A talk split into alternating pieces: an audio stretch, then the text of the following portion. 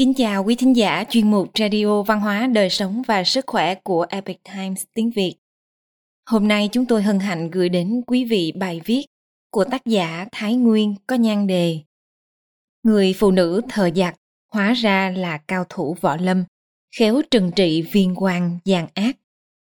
Bài viết được dịch giả Tùy Phong chuyển ngữ từ bản gốc của The Epic Times. Mời quý vị cùng lắng nghe. Vào thời nhà Thanh, có một phụ quân tuần phủ ở Giang Tây rất kiêu ngạo và càng rỡ. Không ai dám bàn chuyện đúng sai với hắn. Người quen gặp hắn trên đường cũng chỉ có thể nhìn với ánh mắt bất mãn. Tổng phiên, tên gọi khác của bố chính sứ nhà Thanh, đứng sau phụ quân, trông coi chính sự ở Giang Tây, lại là người rất liêm minh, công chính, danh tiếng rất tốt. Có lần gặp một vụ trọng án, hai người đã bất đồng quan điểm nên xuất hiện ý kiến đối lập trong nhiều vấn đề. Tổng phiền bảo trì ý kiến của mình, không nghe theo phụ quân. Vì vậy phụ quân rất oán hận. Hắn lên kế hoạch loại bỏ cái gai trong mắt này. Tổng phiên biết sự tình, càng nghĩ càng lo lắng, nhưng lại không nghĩ ra cách nào để tránh, muốn từ chức cũng không được. Vào một đêm tối trăng thanh gió mát, Tổng phiên cởi quan phục, tháo mũ quan, vì không ngủ được nên đi lang thang một mình trong khoảng sân vắng. Lúc này xung quanh không có người, nghĩ đến chuyện mình đang gặp phải, không khỏi ngửa mặt lên trời thở dài. Tổng phiền trong tâm rất phiền muộn, thần sắc ảo não. Một người phụ nữ làm công việc giặt giũ trong phủ nhìn thấy ông, liền đi đến trước mặt chủ nhân, hành lễ và nói Đại nhân là tổng phiên một tỉnh, tuyên dương đạo đức, nên ung dung thay triều đình giáo hóa mới phải. Không nên vì những chuyện vặt vảnh mà như vậy. Tại sao ngày cả ngày cứ nhíu mày thở dài, như thể trong lòng có chuyện đại sự mà không thể giải quyết được? Nô tỳ từng nghe người ta nói, chủ nhân có ưu sầu là sỉ nhục của kẻ làm bề tôi. Nếu như ngài có chuyện, sao không nói cho người nô tỳ hèn mọn này? Đừng nghĩ rằng nữ nhân không thể nghĩ ra cách giải quyết khó khăn. Người nữ thợ giặc này mới đến nhà môn khoảng một tháng trước. Phu nhân vừa nhìn cô ấy thì đã rất thích. Hỏi ra mới biết là đồng hương. Cô khoảng 30 tuổi, là một quá phụ không nơi nương tựa, đi thuyền đến dự chương, dự định làm nô tỳ cho một gia đình giàu có. Người nữ thời giặc có vẻ ngoài duyên dáng ưa nhìn, thận trọng cứng rắn, ăn nói lại sắc sảo, khiến người khác yêu thích khác hẳn với những phụ nữ bình thường. Tổng phiên cũng cảm thấy rằng người phụ nữ này không tầm thường. Ông thở dài và nói cô là quá phụ xuất thân từ gia đình nghèo khó ta làm sao nói cho cô được? Người nữ thợ giặc hỏi, có phải phụ quân sẽ làm điều gì đó bất lợi cho đại nhân không? Tổng phiền khi nghe điều này từ cô thì không khỏi ngạc nhiên. Người phụ nữ lại nói, Đại nhân không cần lo lắng, Phụ quân là người trầm mê tử sắc, Không có mưu tính sâu xa. Tai họa này tôi có thể hóa giải cho đại nhân. Tổng phiên vừa ngạc nhiên vừa vui mừng Vội vàng hỏi Cô đã có cách nào sao? Người nữ thờ giặc nói Xin đợi đến ngày mai Ngày hôm sau Người nữ thờ giặc dậy từ sáng sớm hai tay bưng một chiếc khay tinh xảo, trong khay đặt món chân gấu nướng. Mùi thịt nướng đó thật hấp dẫn, chỉ khiến người ta nóng lòng muốn nếm thử ngay một miếng. Cô nói, Tổng phi nhanh chóng phái người đem tặng cho phụ quân. Sau khi phụ quân ăn chân gấu, ông ta cảm thấy hương vị rất ngon, nên không thể không viết một bức thư cho tổng phiên để bày tỏ lòng cảm tạ.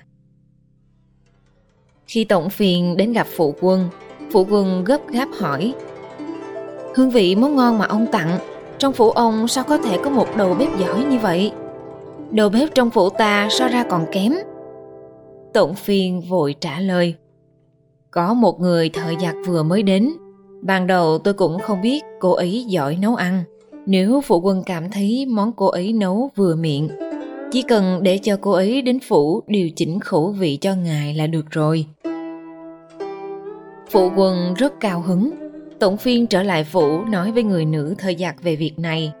Cô ấy lên xe, vui vẻ đi liền. Khi phụ quân nhìn thấy người phụ nữ có vài phần tư sắc thì không khỏi rung động. Người phụ nữ sóng mắt lưu tình, nháy mắt với phụ quân. Phụ quân lập tức thích thú đến mức không biết phải làm gì, liền để cô lưu lại trong phủ, còn mời tổng phiên đến nhà vui vẻ uống rượu.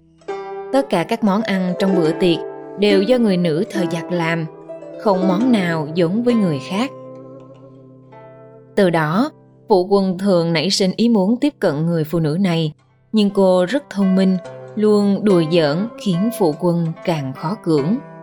Một ngày nọ, phụ quân tìm được cơ hội, ép cô vào lan can trong góc tường, bảo cô ước định thời gian hẹn gặp. Người phụ nữ nói, Đại nhân thân phận cao quý, tôi là một nữ nhân hèn mọn, sao có thể chung chăn gối với ngài được.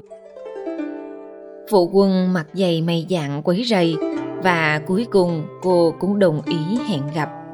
Cô nói, tối nay xin ngài hãy đợi tôi ở Lưu ỷ Hiên, phía nam phòng ngủ. Phụ quân đợi được đến tối cũng không dễ dàng. Lúc này trời đã sang thu, thời tiết trở nên mát mẻ hơn. Ngay khi mặt trời lặn, phụ quân mặc một chiếc áo khoác lụa, phe phẩy quạt lông vũ, ngồi trên một chiếc ghế lớn dưới giàn dạ hương ngoài lưu ỷ hiên và chờ đợi. Một lúc sau, người nữ thờ giặc đi tới, hai tay bưng một chậu nước, nói với phụ quân. Đại nhân ngồi chờ một lát, giặt xong tôi sẽ phục vụ ngài. Phụ quân gật đầu, trong tâm vui sướng lần lần. Người nữ thờ giặc bước vào lưu ỷ hiên, sau đó không lâu chỉ nghe thấy những tiếng soạt soạt. Như thể ai đó đang dùng kim chọc lỗ trên giấy dán cửa sổ. Phụ quân ngẩng đầu lên nhìn, thấy một luồng khí trắng như bạc phát ra từ từng lỗ kim, đột nhiên bao quanh toàn bộ cơ thể ông. Phụ quân lo lắng nhảy cẩn lên, luồng khí trắng kia cũng theo ông lên xuống. Hơn nữa không ngừng tuôn ra, càng quấn càng chặt, giống như một chiếc lưới đánh cá. Trong chốc lát đã tóm lấy ông ấy. Lưới dần dần trở nên chặt hơn, khiến phụ quân bị trói chặt đến mức không thể di chuyển. Tiếp đó xuất hiện một thanh đao sắc bén sáng loáng bay xung quanh ông. Sát thân thể đến nỗi đặt không nổi một sợi tóc vào giữa. Tặc tử tham lam, người đã đi quá xa trong việc khi phụ người khác. Ta sẽ cắt ngươi thành từng miếng thịt để giải hận cho người dân dự chương. Phụ quân sợ đến toàn thân run rẩy, vội vàng cầu xin cô tha mạng. Hắn gọi cô là thần tiên, lão lão, Bồ Tát, gọi đủ từ xưng tục cô. Cũng không biết đã gọi mấy trăm, mấy nghìn lần. Người phụ nữ lại nói, Tổng phiên đại nhân là hy vọng và tấm gương của người dân toàn tỉnh. Sao người lại coi ông ấy như kẻ thù? Hôm nay người phải giao ước với ta, không được tham ô, không được ghen ghét đồng sự, không được hoang dâm hưởng lạc, không được tàn ác hại người. Ta ở trên đỉnh núi Tây Sơn, một sớm một chiều là có thể cưỡi gió đến đây, có thể nhìn thấy hành động của ngươi, hiểu rõ tâm ý của ngươi. Dù là ngàn dặm hay vạn dặm, trong một hơi, ta liền có thể đến được. Phụ quân tuân mệnh, phát lời thề sẽ không làm trái giao ước. Lúc đó, người thợ giặc mới từ trong lưu ỷ hiên đi ra, nói thêm rằng Người hãy tự thu xếp ổn thỏa, ta đi đây. Sau đó đám khói trắng kia liền bao quanh cô ấy, giống như một tia chớp hướng về phía tây, thoáng chốc liền không thấy nữa. Phụ quân trấn tĩnh lại, mở mắt ra nhìn, thấy tóc, râu, lông mày y phục của mình đều bị cắt xuống, phụ một lớp dày trên mặt đất. Nhìn lại chính mình thì như quả trứng bị bóc vỏ, quả bầu bị lột da, trần trụi không mảnh vải che thân. Suốt ba tháng sau đó, ông ta không làm việc cũng không tiếp khách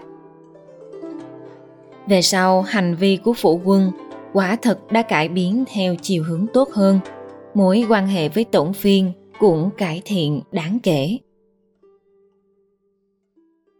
quý thính giả thân mến chuyên mục radio văn hóa đời sống và sức khỏe của Albert Times tiếng Việt đến đây là hết để đọc các bài viết khác của chúng tôi quý vị có thể truy cập vào trang web epochtimesviet.com Cảm ơn quý vị đã lắng nghe, quan tâm và ghi danh theo dõi kênh. Mến chào tạm biệt và hẹn gặp lại quý vị trong chương trình lần sau. Kính chúc mọi điều bình an và tốt lành tới quý vị cùng người thân.